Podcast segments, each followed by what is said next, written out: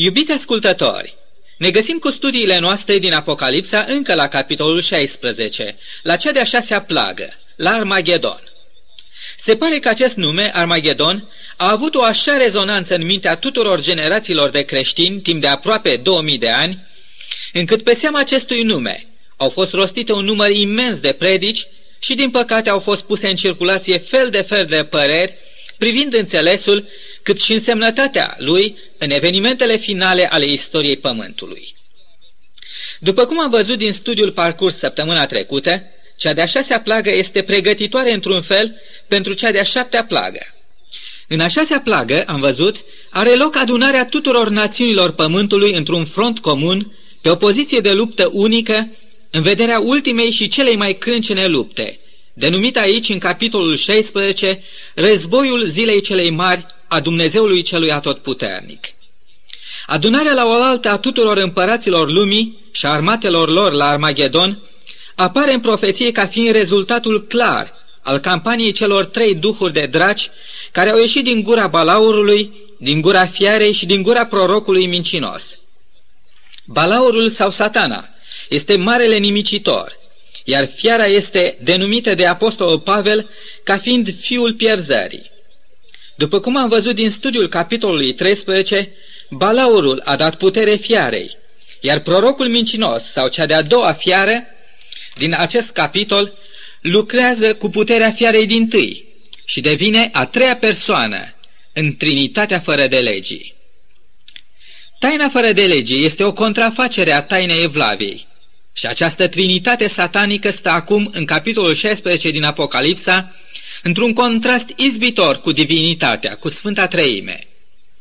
Palaurul, fiara și profetul mincinos reprezintă cele trei mari subîmpărțiri religioase ale Babilonului spiritual, și anume păgânismul, catolicismul și protestantismul apostaziat. Priviți-le acum pe aceste trei persoane ale tainei fără de legii, cum își îndeplinesc lucrarea lor nimicitoare, angajând în solda lor nu îngeri sfinți, ci duhuri necurate de demoni. Când Domnul Isus a trăit și a lucrat printre noi oamenii, el adeseori certa duhurile necurate din cei demonizați și le poruncea să iasă afară din acele ființe nenorocite. Însă vedem aici că Trinitatea satanică trimite în mod expres aceste duhuri necurate pentru ca să atâțe pe toți locuitorii pământului împotriva lui Dumnezeu. În plaga cincea, în întunericul care a căzut asupra scaunului și cetății fiarei, la un moment dat acesta părea să fi pereclitat atât stăpânirea fiarei, cât și admirația și supunerea oamenilor față de fiară. Dar fiara și-a revenit foarte repede și acum împreună cu balaurul și prorocul mincinos, într-o unitate de spirit și de luptă așa de strânsă, cum nu s-a mai văzut niciodată, pornesc în momirea, în vrăjirea, în înșelarea tuturor neamurilor pământului pentru a le așeza în aceeași linie de bătaie contra lui Dumnezeu. Dar nu vă grăbiți. Prin plaga șaptea Dumnezeu dă o lovitură puternică cetății Babilonului spiritual și, drept urmare, această cetate se va despărți în trei părți. Ultima solie a lui Dumnezeu, pentru toți locuitorii pământului, care fusese rostită cu voce tare și care umpluse cu slavă divină tot pământul, sună astfel. A căzut, a căzut Babilonul cel mare, a ajuns un locaș al dracilor, Ieșiți din ea, poporul meu, ca să nu fiți părtași la păcatele ei și să nu fiți loviți cu urgiile ei. Capitolul 18 cu versetul 2 și 4 Această chemare divină a fost rostită înainte de închiderea ușii Harului și înainte de căderea plăgilor. Acum este evident că cele trei duhuri de draci angajate în slujba balaurului, a fiarei și a prorocului mincinos ies din Babilon, din locașul dracilor. Ele ies ca să înșele națiunile pământului și să le ridice contra lui Dumnezeu. Cei trei îngeri trimiși de Dumnezeu înainte de închiderea Harului, cu Evanghelia cea veșnică a lui Dumnezeu spre a o aduce la toți locuitorii pământului, aveau o misiune salvatoare. Ei erau trimiși să întoarcă pe oameni la Dumnezeu și nu împotriva lui Dumnezeu. Ei au fost văzuți ieșind din templul lui Dumnezeu, din sala tronului său, în timp ce acele duhuri de demoni au ieșit din Babilon. Cei trei îngeri din capitolul 14 sunt purtătorii de cuvânt ai lui Dumnezeu, în timp ce cele trei duhuri necurate din capitolul 16 sunt purtătorii de cuvânt ai Babilonului. Solia clară a lui Dumnezeu fusese, ieșiți din Babilon, în timp ce solia clară a duhurilor de demoni este, intrați în Babilon, uniți-vă cu noi. Solia cerului caută mântuirea și fericirea veșnică a oamenilor, în timp ce solia Babilonului aduce acum blestemul și urgie asupra tuturor celor ce i-au dat ascultare. Comparată cu celelalte cinci plăgi dinaintea ei, a șasea plagă nu pare atât de gravă, nu pare să aducă nicio calamitate, încât mulți se întreabă dacă plaga a șasea este cu adevărat o plagă. Celor ce vă îndoiți de acest lucru, vă rog să priviți cu atenție scena lumii la acea dată. O lume demonizată, orbită, înșelată, lăsată la bunul plac al satanei. Vreți să-mi spuneți că aceasta nu este cu adevărat o plagă? Când legiuni de demoni vor mâna miliardele pământului ca pe niște animale, spre momentul și locul măcelului, nu va fi acel ceas, cel mai grozav ceas al rațiunii umane? Prin primele patru plăgi Dumnezeu a lovit aici și colo pe fața pământului mișloacele de trai ale oamenilor, sprijinul material al vieții lor. Prin plaga a cincea Dumnezeu a extins proporția loviturii și afrând tuturor oamenilor din împărăția fiarei sprijinul lor moral, încrederea lor în fiară. Iar acum în plaga a șasea Dumnezeu lovește întreaga lume, lăsând-o la bunul plac al furiei demonilor, la bunul plac al minciunilor, rătăcirilor și urei satanice. Atunci omenirea va secera ceea ce a semănat. Acesta va fi secerișul tainei fără de legii. La această zi s-a referit apostolul Pavel când a scris în a doua sa epistolă către tesaloniceni, la capitolul 2 cu versetul 7 următoarele. Căci taina fără de legii a și început să lucreze, Trebuie numai ca cel ce o oprește acum să fie luat din drumul ei. Și atunci se va arăta cel nelegiuit pe care Domnul Isus îl va nimici cu suflarea gurii sale și îl va prăpădi cu arătarea venirii sale. Arătarea lui se va face prin puterea satanei, cu tot felul de minuni, de semne și puteri mincinoase, și cu toate amăgirile nelegiuirii pentru cei ce sunt pe calea pierzării, pentru că n-au primit dragostea adevărului ca să fie mântuiți. Din această pricină, Dumnezeu le trimite o lucrare de rătăcire, ca să creadă o minciună, pentru ca toți cei ce n-au crezut adevărul, ce au găsit plăcere în nelegiuire, să fie osândiți. În prezent, mintea și inima noastră este încă terenul de luptă al Duhului lui Dumnezeu și al Duhului celui rău. Duhul lui Dumnezeu ne vrea cu gelozie, iar Duhul celui rău se luptă și el să ne câștige. Și adeseori în această luptă noi cedăm, ascultăm de șoaptele mincinoase ale celui rău și alegem păcatul. Toate păcatele noastre sunt de fapt un rod al minciunilor lui satana pe de o parte și al plăcerii noastre firești după nelegiuire pe de altă parte. Însă Isus ne poate câștiga pe deplin și ne poate feri de orice cădere, dacă noi vrem și alegem să ascultăm de glasul său necontenit. Adevărul este însă că mulți, poate chiar cei mai mulți oameni din ultima generație, vor respinge adevărul cu dispreț și se vor lipi cu toată plăcerea de nelegiuire. Vor respinge învățăturile clare ale cuvântului lui Dumnezeu și se vor lipi de glasul minunilor, semnelor și puterilor mincinoase ale demonilor. Celor ce vor alege cu dârzenie această direcție, Dumnezeu nu le va mai așeza în cale nicio piedică, și va retrage în cele din urmă de la ei Duhul Său cel Sfânt, încât ei vor crede în continuu numai minciuni, până când în plaga a șasea, acele minciuni îi vor conduce spre o sândire. Au ales să asculte de glasul lui Satan acum, în mintea oamenilor și în jurul lor nu poate fi auzit decât glasul duhurilor necurate. Plaga șasea va consta în demonizarea lumii și în încolonarea ei în ultima mare bătălie împotriva lui Dumnezeu, bătălia Armagedonului. Să notăm că această bătălie nu va avea loc în plaga șaptea, ci la sfârșitul plăgii a șasea. În plaga șaptea are loc altceva, despre care vom studia în emisiunea viitoare. Acum ne aflăm spre sfârșitul plăgii a șasea, într-o lume demonizată. Ne aflăm la Armagedon. După cum am spus, acest nume a atras sute și sute de oameni de-a lungul vremurilor dându-le îndemnul de a vorbi despre însemnătatea lui. Din toate predicile, articolele și cărțile scrise pe baza acestui nume profetic, se desprind în principal trei teorii sau trei puncte de vedere. Prima teorie interpretează bătălia de la Armagedon ca un eveniment de viitor, un eveniment literal, o luptă reală care se va duce între două grupări de națiuni existente la ora aceea pe arena lumii. După unii autori, aceste grupări sunt, de exemplu, Rusia și națiunile islamice împotriva lumii anglosaxone. După alți autori, cele două tabere sunt formate de Rusia, Italia și Japonia pe de o parte și Anglia, Franța și Statele Unite pe de altă parte. Sau, într-o altă variantă, Germania, Italia și Japonia împotriva Franței, Angliei și Statelor Unite. Desigur că variantele cu forțele de luptă în fiecare tabără sunt mult mai multe.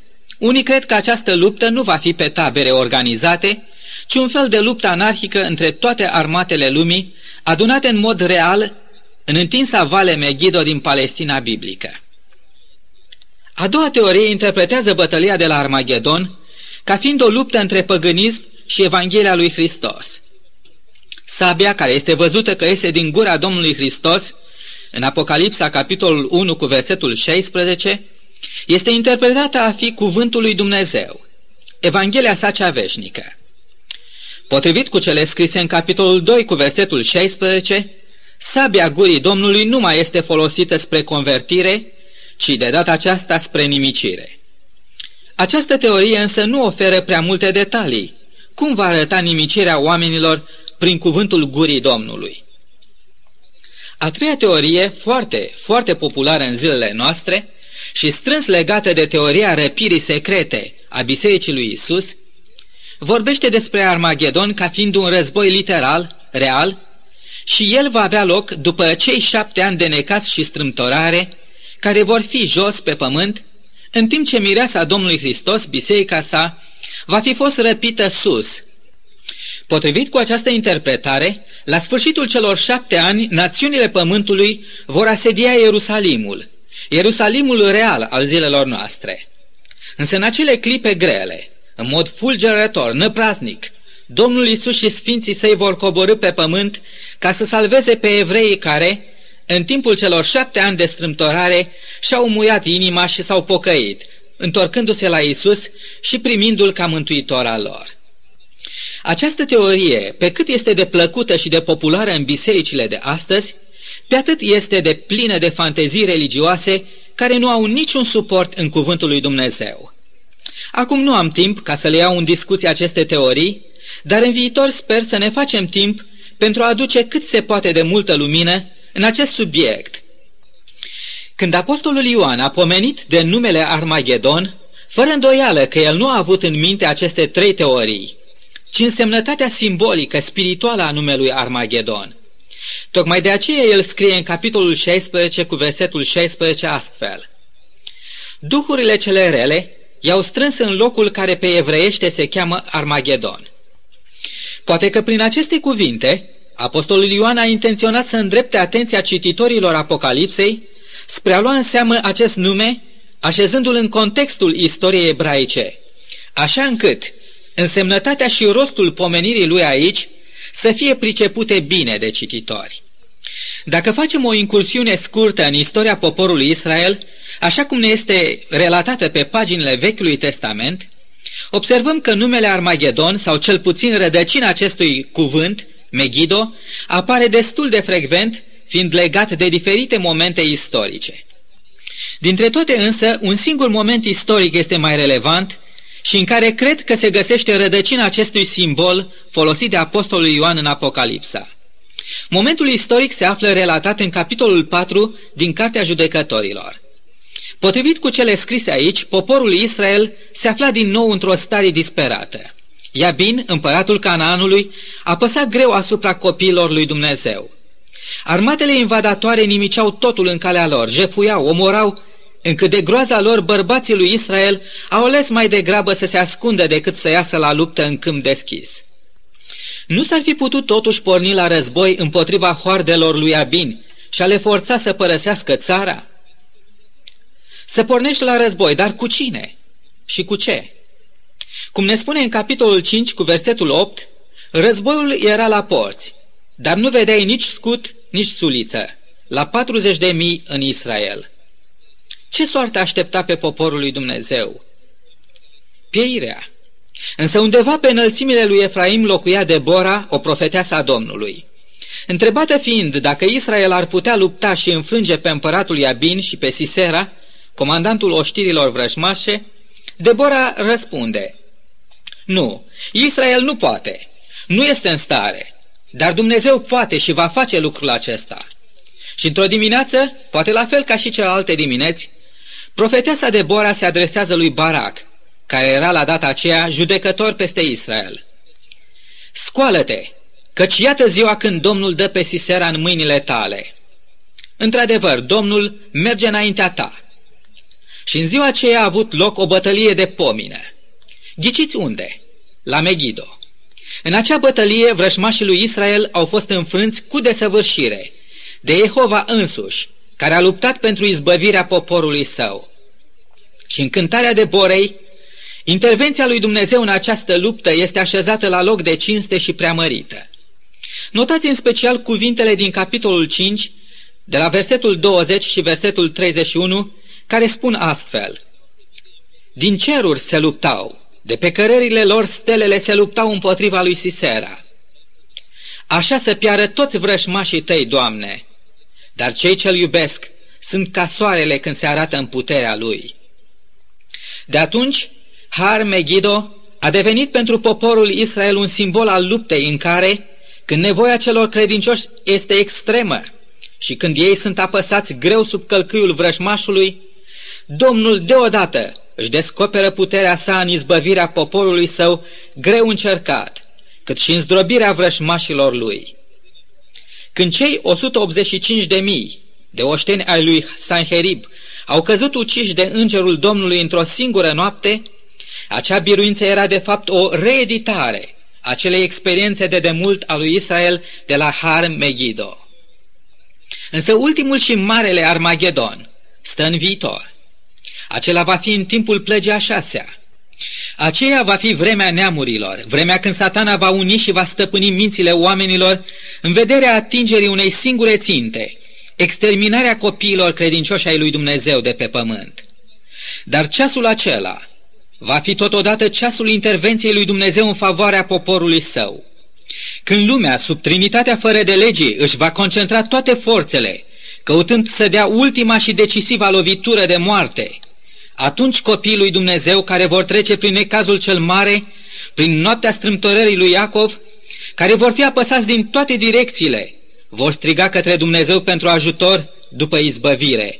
Și atunci deodată, în mod dramatic, uluitor, într-o descătușare nemaipomenită de putere și slavă divină, Domnul Isus va apare pe norii cerului, ca să izbăvească pe poporul său credincios de pe pământ. Astfel că necazul cel mare prin care va trece poporul lui Dumnezeu în vremea plăgii a șasea, cât și apariția Domnului pe norii cerului, alcătuiesc la un loc înțelesul cuvântului Armagedon. Acest cuvânt este mai mult decât un punct geografic pe harta Palestinei de azi, ci mai degrabă ultima mare bătălie din lunga și teribilă confruntare dintre Domnul Isus și satana, privind supremația asupra acestui pământ. Transpus în termenii experienței noastre pământene, Armagedonul va rămâne experiența de neuitat a celor credincioși din ultima generație, experiența izbăvirii lor, o experiență care va deveni pe tot parcursul veșniciei subiectul permanent al cântărilor noastre de laudă pentru Isus. Cei drept, ei, cei credincioși, citiseră de multe ori cuvintele prorocului Daniel din capitolul 12 cu versetul 1 din cartea sa, acea minunată făgăduință divină. În vremea aceea se va scula marele voivod Mihail, ocrotitorul copiilor poporului tău. Căci aceasta va fi o vreme de strâmtorare cum n-a mai fost de când sunt neamurile și până la vremea aceasta. Dar în vremea aceea poporul tău va fi mântuit, și anume, oricine va fi scris în carte. Una este să citești și alta este să experimentezi ceea ce citești. Tocmai de aceea această experiență nu va putea fi ștearsă din mintea celor credincioși. De aceea și Isus, pentru cei ce doresc să fie părtași ai mântuirii sale, pentru cei ce doresc să aibă parte de scena aceea grandioasă a revenirii Domnului Hristos, apărătorul poporului său, și doresc să se întâlnească cu Isus, mirele lor iubit, el le transmite prin profetul Ioan o avertizare, o somație, spunându-le, Iată, eu vin ca un hoț, ferice de cel ce veghează și își păzește hainele, ca să nu umble gol și să îi se vadă rușinea. Da, Iisus va reveni pe neașteptate, brusc, surprinzător, ca un hoț. De aceea cei credincioși trebuie să vegheze și trebuie să aibă grijă ca hainele caracterelor lor, haina neprihănirii Domnului Isus să fie păstrată fără nicio pată. Izbăvirea poporului lui Dumnezeu, prin arătarea Domnului Hristos, va aduce implicit nimicirea tuturor celor necredincioși, a tuturor vrășmașilor lui Dumnezeu și ai poporului său. Da, acea zi a izbăvirii lui Dumnezeu pentru unii va fi în același timp ziua judecății finale pentru restul omenirii. Întrebarea este, iubiți ascultători, noi pentru care zi ne pregătim și pentru care experiență? Aceasta este întrebarea asupra căreia se merită într-adevăr să ne oprim și să medităm cu toată seriozitatea. Și fie ca răspunsul inimii noastre să fie mereu.